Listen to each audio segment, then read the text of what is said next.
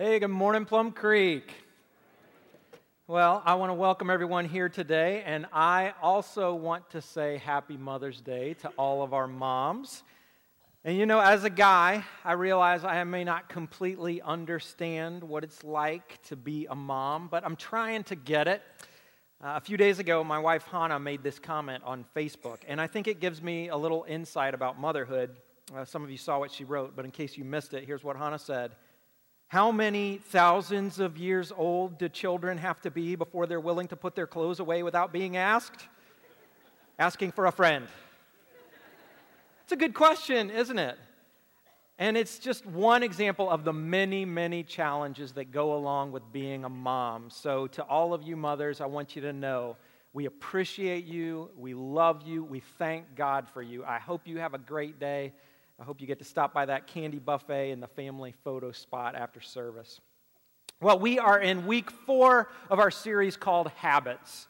And in this series, we're learning to develop habits that will help us grow closer to God and closer to who He wants us to be. And this morning, we're looking at the habit of worship. And I know as soon as I say the word worship, something immediately comes to your mind. It could be that the word worship makes you think of what we do here in this room every Sunday morning. And there are good reasons to think that way. Uh, if you picked up a bulletin this morning, I want you to notice the cover, what it says down on the front. At the bottom of the page there, it says that Plum Creek has worship services.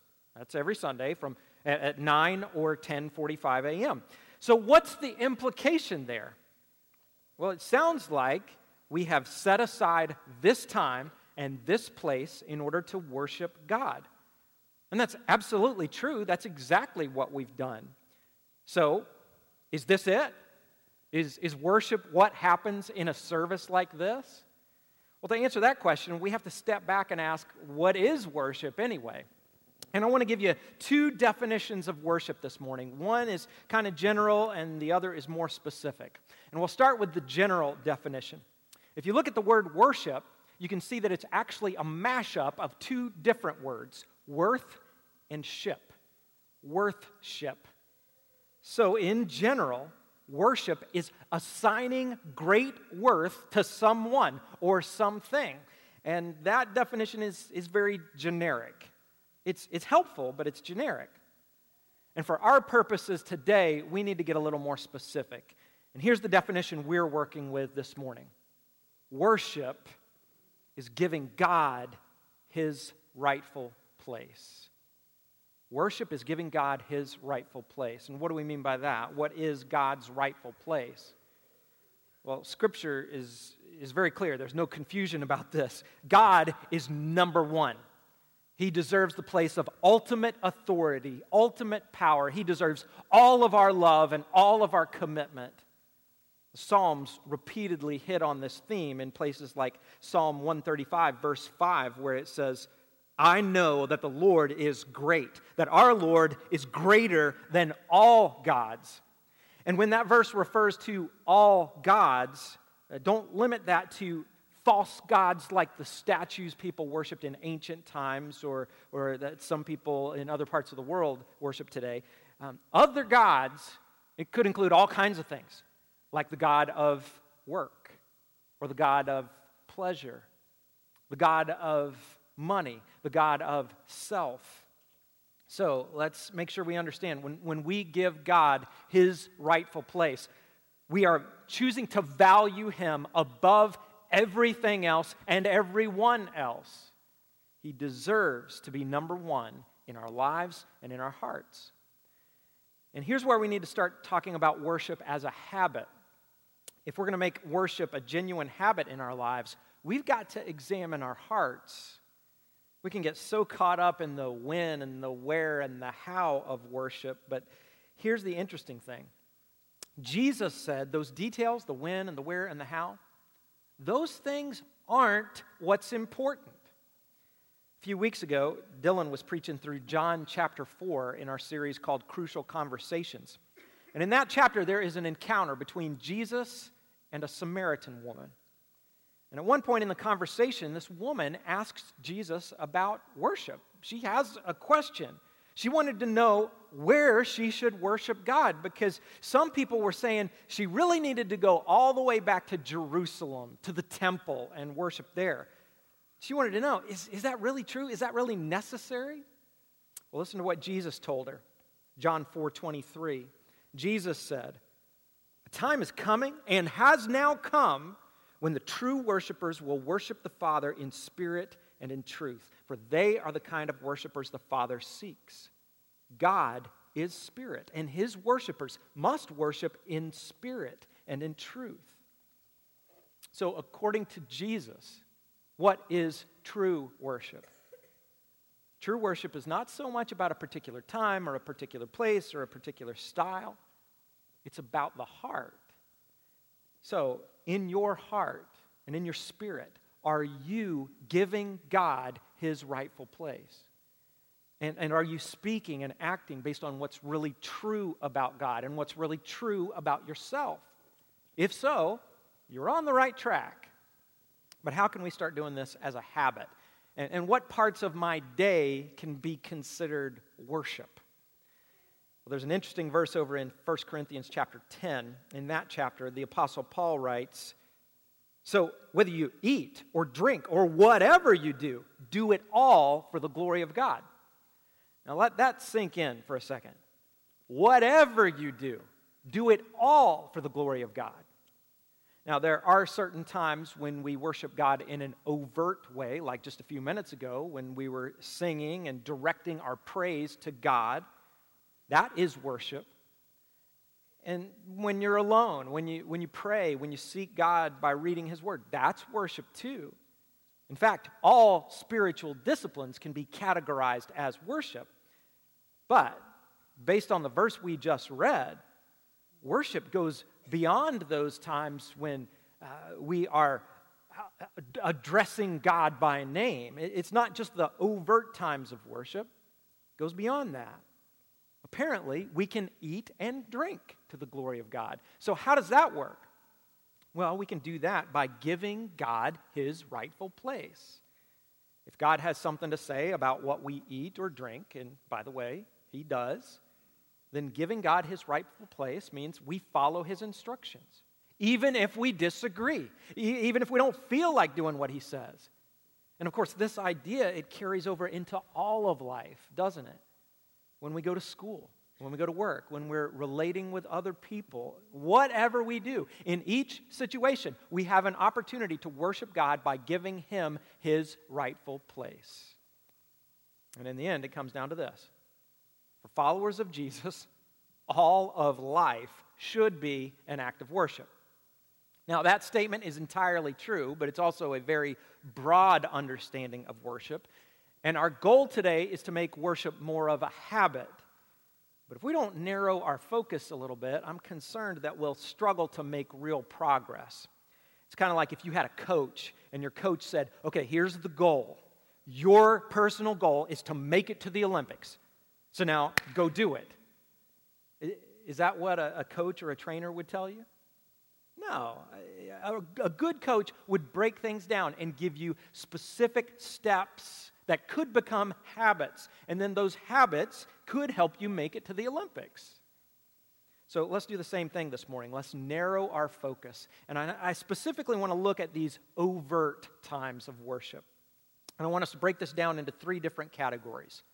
First, you have what we call corporate worship. This is what happens when God's people come together in a service like this one.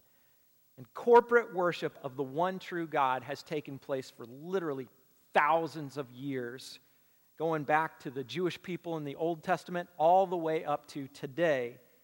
And in our setting here at Plum Creek, corporate worship usually includes several elements. On any given Sunday, we'll have singing, we'll have prayer, we'll take the Lord's Supper together, We'll, we'll give a monetary offering to God, and, and we'll listen to God speak through Scripture and through the sermon. All of these things are designed to help us come together and give God his rightful place. And there is great value in doing that together. There's a second category we need to mention, and that's personal or individual worship. That's what happens between you and God, one-on-one. A lot of our habit series focuses on these private spiritual disciplines, like getting alone with God to pray or reading Scripture. But there's also a third category, and we could argue that this one is the most important of all. The third category is unseen worship. Unseen worship. See, a lot of our worship practices have a visible element to them. Uh, when you're singing in the service here, we can see you doing that. Or uh, at home, uh, when my wife uh, gets up early and she goes to her favorite little green chair to pray and read the Bible, I can see her doing that. It's visible. But here's the question. When you're doing these visible things, what's happening in the part of you that we can't see? What's the reality taking place in your soul, which is invisible? Now, I really want to spend some time here because most of us are like that Samaritan woman from John chapter four. We get so caught up in the more visible, superficial aspects of worship. We think a lot about the time and the place and the style of worship. And we can so easily forget that the important thing is what happens in our hearts. We can forget what God is looking for. Jesus said the Father is seeking worshipers who worship in spirit and in truth. So let's take the example of the corporate worship service. When you go to church, how do you know that genuine worship is really happening? Are there some churches that are for real and others that are just fake? That's a good question to ask, even though it uh, is a little controversial. And to wrestle with that con- uh, with that concept, I, I want to do something that's a little outside the box. I want to look back at how Christian worship styles have changed throughout history. It's pretty amazing when you look at it. But I don't want to just talk about this. I want us to experience it. So let's start by looking at the way Christians worshiped a thousand years ago. Way back when the church got together in the year ten eighteen, what were their services like? Did they have music? Well, sure they did, but it was very different than what most of us are used to. In their day, many churches did a lot of what is called plain song, and that's Uh, a simple melody sung in unison, no accompaniment. I want you to hear an example of that kind of music. This song is called Of the Father's Love Begotten. So take a listen. Of the Father's love begotten, ere the world began to be, He is the Father and Omega. Source the ending of the things that are that have been, and that future you shall see,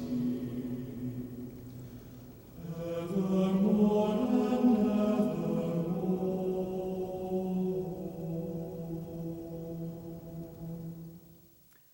Now that style may not be your cup of tea, and that's okay. It's pretty chill, but I happen to think it's very cool. Um, over the centuries, though, Christian worship styles changed dramatically. In the fifteen hundreds, a guy named Martin Luther came along, and he was a huge leader in this movement to reform Christianity. Martin Luther believed that both Scripture and worship music should be accessible to the common people in the church. And he wrote a powerful hymn called A Mighty Fortress Is Our God. Now, by this point, churches started using those big old pipe organs. And I asked Amy Brown if she would come and show us what this sounded like. And you don't have to just listen, though. If you're familiar with this hymn, you're welcome to sing along with us. Ready, Amy? Yeah.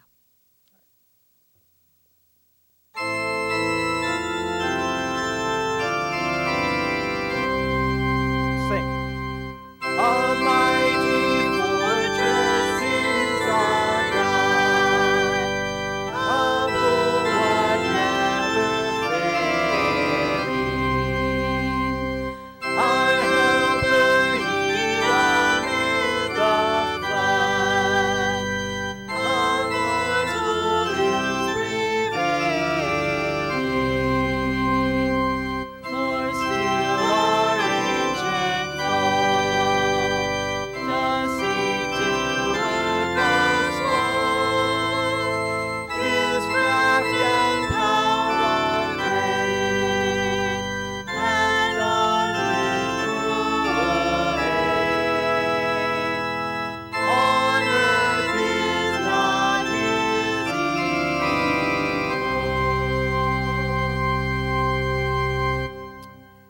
So that's what you would have heard in Germany almost five hundred years ago. But as time went by, Christians continued to write new songs for worship.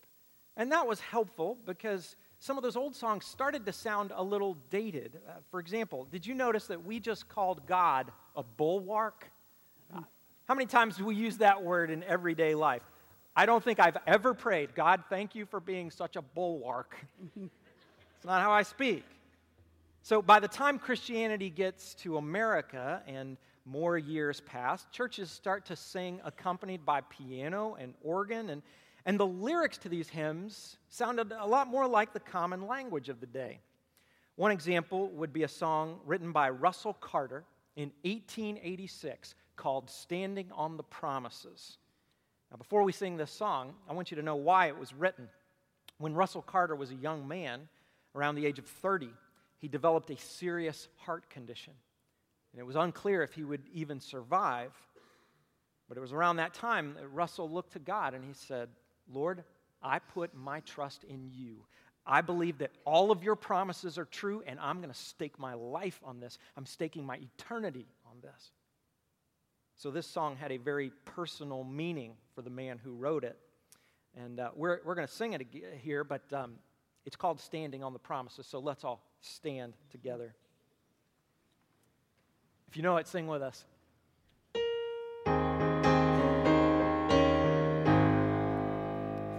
Standing on the promises of Christ my King, through eternal ages let his praises ring. Glory in the highest I will shout and sing, standing on the promises of God. Standing, standing, standing on the promises of God, my Savior, standing, standing. I'm standing on the promises of God.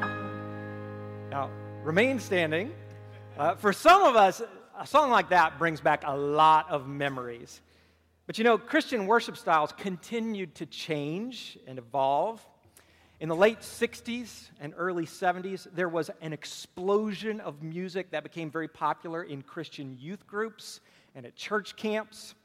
And uh, I'm digging a little deep here for this one, uh, but I wanted to play a song I used to love when I was younger. It's definitely got this seventies kind of hippie vibe to it.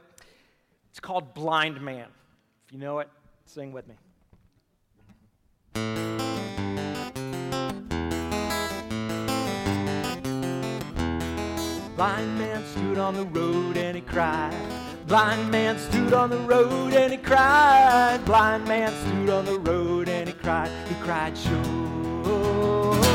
show me the way. Show me the way. Show me the way. The way to go home. The song went on, had different verses about different people, like the woman stood by the well and she cried. The last verse was different.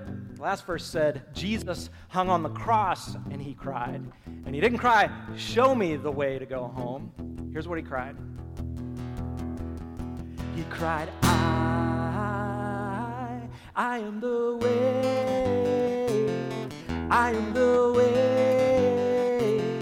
I am the way.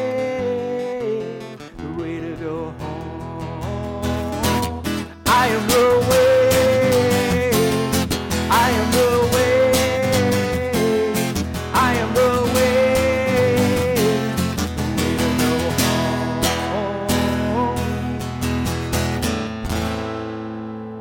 go home.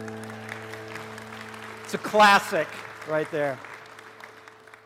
Now, when I was young, a, a song like Blind Man was considered okay for youth group and for church camp. But a lot of folks didn't think it was appropriate for the Sunday morning worship service. However, as the eighties moved into the nineties, some of those praise choruses started to be incorporated even on Sunday mornings. If you went to church in the nineties, you may have heard a song called Lord, I Lift Your Name on High. For a while, it seemed like this song was everywhere. I'm bringing it back this morning, and not only are you welcome to sing along, when we get to the chorus, you're welcome to do the motions as well, if you remember them. goes like this. Lord,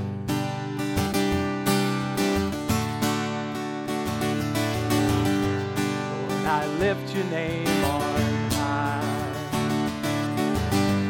Lord, I love to sing your praises. I'm so glad you're in my life. I'm so glad you came to save us. You came from heaven to earth to show the way, from the earth to the cross, my debt to pay, from the cross to the grave, from the grave to the sky. Lord, I lift your name on high. Lord, I lift your name on high.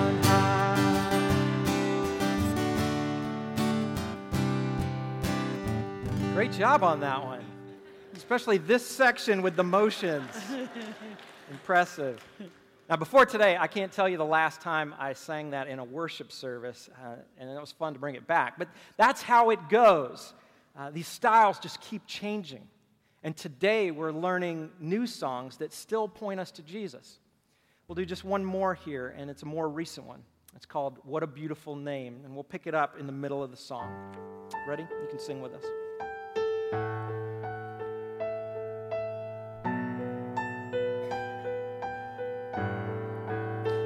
Could not hold you, the veil tore before you, you silenced the boast of sin and grave. The heavens are roaring, the praise of your glory, for you are raised to life again.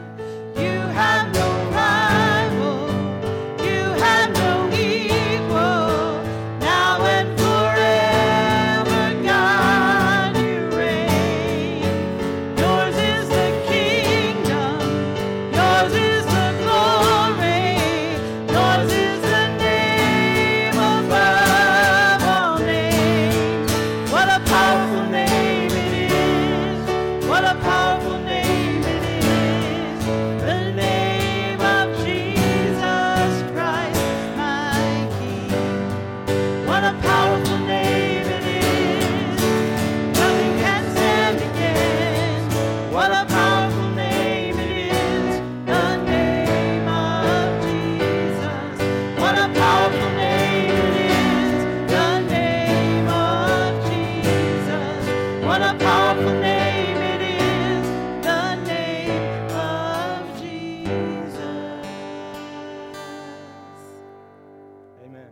You guys can have a seat.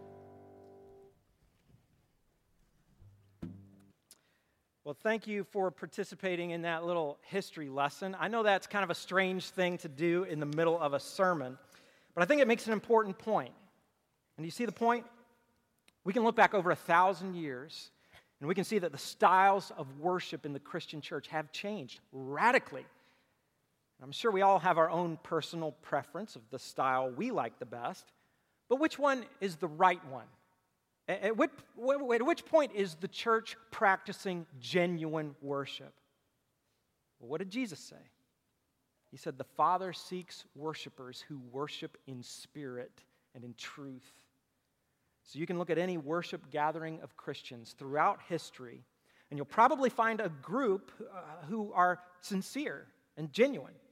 They're worshiping from the heart. They're giving God his rightful place. On the other hand, in the average crowd, you'll also have some people who are just going through the motions. Their lips may be moving, but their hearts aren't in it. They may be singing, but they may have no intention of giving God control of their lives. So back to the style question. Which one's the best? Well, as long as the style encourages us to worship from the heart, it's kind of a personal preference, isn't it?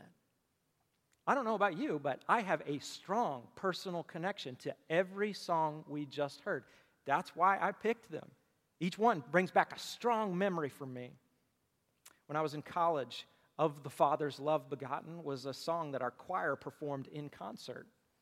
And when we did that song, we weren't uh, up on the stage in one big group. We were scattered throughout this old chapel that had great acoustics. And, and I just loved the simple melody and powerful words in that song.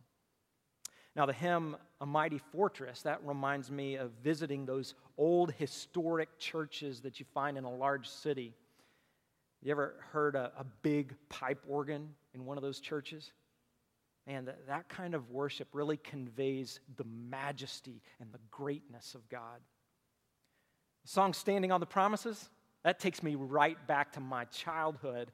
I remember seeing my dad up in front of our small church leading that song. And, and picturing my dad makes it even more powerful because his faith has always inspired me. I also have memories, great memories of that song, Blind Man. That, that reminds me of my early years in ministry when, when I used to lead junior church every week. And, and these elementary kids would sing that song at the top of their lungs. Now, with Lord, I Lift Your Name on High, I was getting pretty tired of that song by the end of the nineties. But you know what? Singing it this week takes me right back to a mission trip in Mexico with, with this group of high school students. And, and they, they sang their hearts out to that song. Even with a recent song like What a Beautiful Name. I, I think of last year here at Plum Creek when that song was a part of our worship service. And the name of Jesus was lit up on the wall at the back of our stage here. See, I have powerful memories of all these songs and many, many others. But what's the most important thing about them? Is it the particular setting or the particular style? No, that's not it. The important thing is what happened when the church came together in unity and we encouraged each other to give God his rightful place, to worship in spirit and in truth. That's why corporate worship is important. So here's what we need to remember today. Genuine worship comes from a place that's deeper than what's visible on the surface. So let's not get caught up in surface details to the neglect of what's happening in our hearts. Let's do what Jesus did. Let's recognize the importance of unseen worship. Because if we don't get it right on that invisible level, then everything we do up on the surface will be nothing more than a show. In Matthew chapter six, Jesus described this concept in a powerful way. Listen to this. Jesus said, "And when you pray, do not be like the hypocrites, for they love to pray standing in the synagogues and on the street corners to be seen by others." They're not praying from the heart. They're putting on a show in order to look good. But Jesus said, "Truly, I tell you, they have received their reward in full. But when you pray, go into your room, close the door, and pray to your Father who is unseen. Then your Father who sees what is done in secret will reward you." Now, is Jesus saying here that it's wrong to pray in public? Of course not. Jesus himself prayed in public. What he's saying is simply this. It starts with the heart. It starts with unseen worship. When your heart is sincere, your prayers will be sincere. Your worship will be sincere. If your heart's not right, though, there, there's no way to compensate with some show. You may just fool people, but you're not going to fool God. So where do we go from here? Well, I want to close by giving three simple steps to take. And we all need to grow in this habit of worship, and we can all do these three things. Here's the first one. Commit yourself to the habit of worship. Just draw a line in the sand and say, I know I need to give God first place in my life. And this commitment is all about following the instructions that Jesus gave in Matthew six thirty-three, which we read last week. Jesus said, but seek first the kingdom of God and his righteousness. First. So when you seek God, when we seek God as our top priority, that will affect all kinds of decisions we make. For one thing, you'll make it a habit to participate in corporate worship. As Sunday approaches, you, you won't sit back and say, you know, I, I really don't feel like going to church this week. I think I'll sit this one out. No, getting together with the church to worship as a body, that's going to be a high priority for you. You'll also make it a habit to participate in personal worship. You're not going to say, all right, I'm going to watch all the T V that I want to watch today and then see if I have any time left over for God at the end of that. No, that, that doesn't cut it. Most of all, though, you'll make it a habit to participate in unseen worship. Deep in your soul, you'll give God his rightful place. And that means you're not going to say, hey, God, I know you told me not to do this thing, but I really want to do it, so I'm sorry, I choose to ignore you right now. No, for worship to become a habit, it, it can't be hit or miss. It, it can't be whenever we feel like it. But as I'm talking through this, you may be getting a familiar feeling because you've tried to be disciplined in many areas of your life, and, and you know you are weak. I am too. So we may be thinking, hey, I know me. If I make this commitment, I'm going to have a hard time sticking to it. But you know what? God already knows that. This is a good time to remember that we don't win God's approval by acts of worship or by pursuing spiritual disciplines. We don't earn salvation by good works. We don't keep or maintain our salvation by good works. We can only be saved by the grace that comes through Jesus. And there will never be a day in this life when you and I don't need his grace. At the same time, though, it is possible to develop the habit of worship. And that's what God wants. Remember, the Father seeks worshipers who worship in spirit and in truth, and he will give us the power to accomplish this through his Holy Spirit. But right now, if you're struggling to worship God consistently, if you're struggling to give God his rightful place in your life, what do you need? I'll tell you. This is the second step. You need to see God for who he really is. Here's the deal. Nobody here completely understands the greatness of God. Our minds don't have the capacity to grasp his love and his goodness and his grace. But the more we see God for who he really is, the more we'll naturally want to worship him. The Apostle Paul knew that his friends needed that, so over in Ephesians three, he wrote out a prayer. He said, I pray that you, being rooted and established in love, may have power, together with all the Lord's holy people, to grasp how wide and long and high and deep is the love of Christ. So what would it mean for you to know in the bottom of your soul that Jesus truly loves you? Specifically you, with a greater love than you've ever known. What would it mean for you to grasp the greatness of God? Because the more we're able to see him, the more we'll just bust out in spontaneous worship.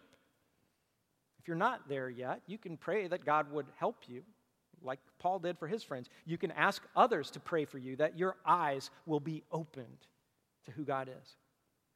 I'll give you one last step before we're done here. And, and this is one thing we sometimes forget about worship. Step three is to learn what God is asking of you and then respond. Because true worship leads to life change. If you come to this service week in and week out, and you have no sense of God challenging you or growing you or changing you, something's wrong. Or if you spend regular time in prayer and Scripture and the Holy Spirit isn't transforming your life, your heart, your behavior, something's wrong. Because when we give God his rightful place, he's going to reorder our lives.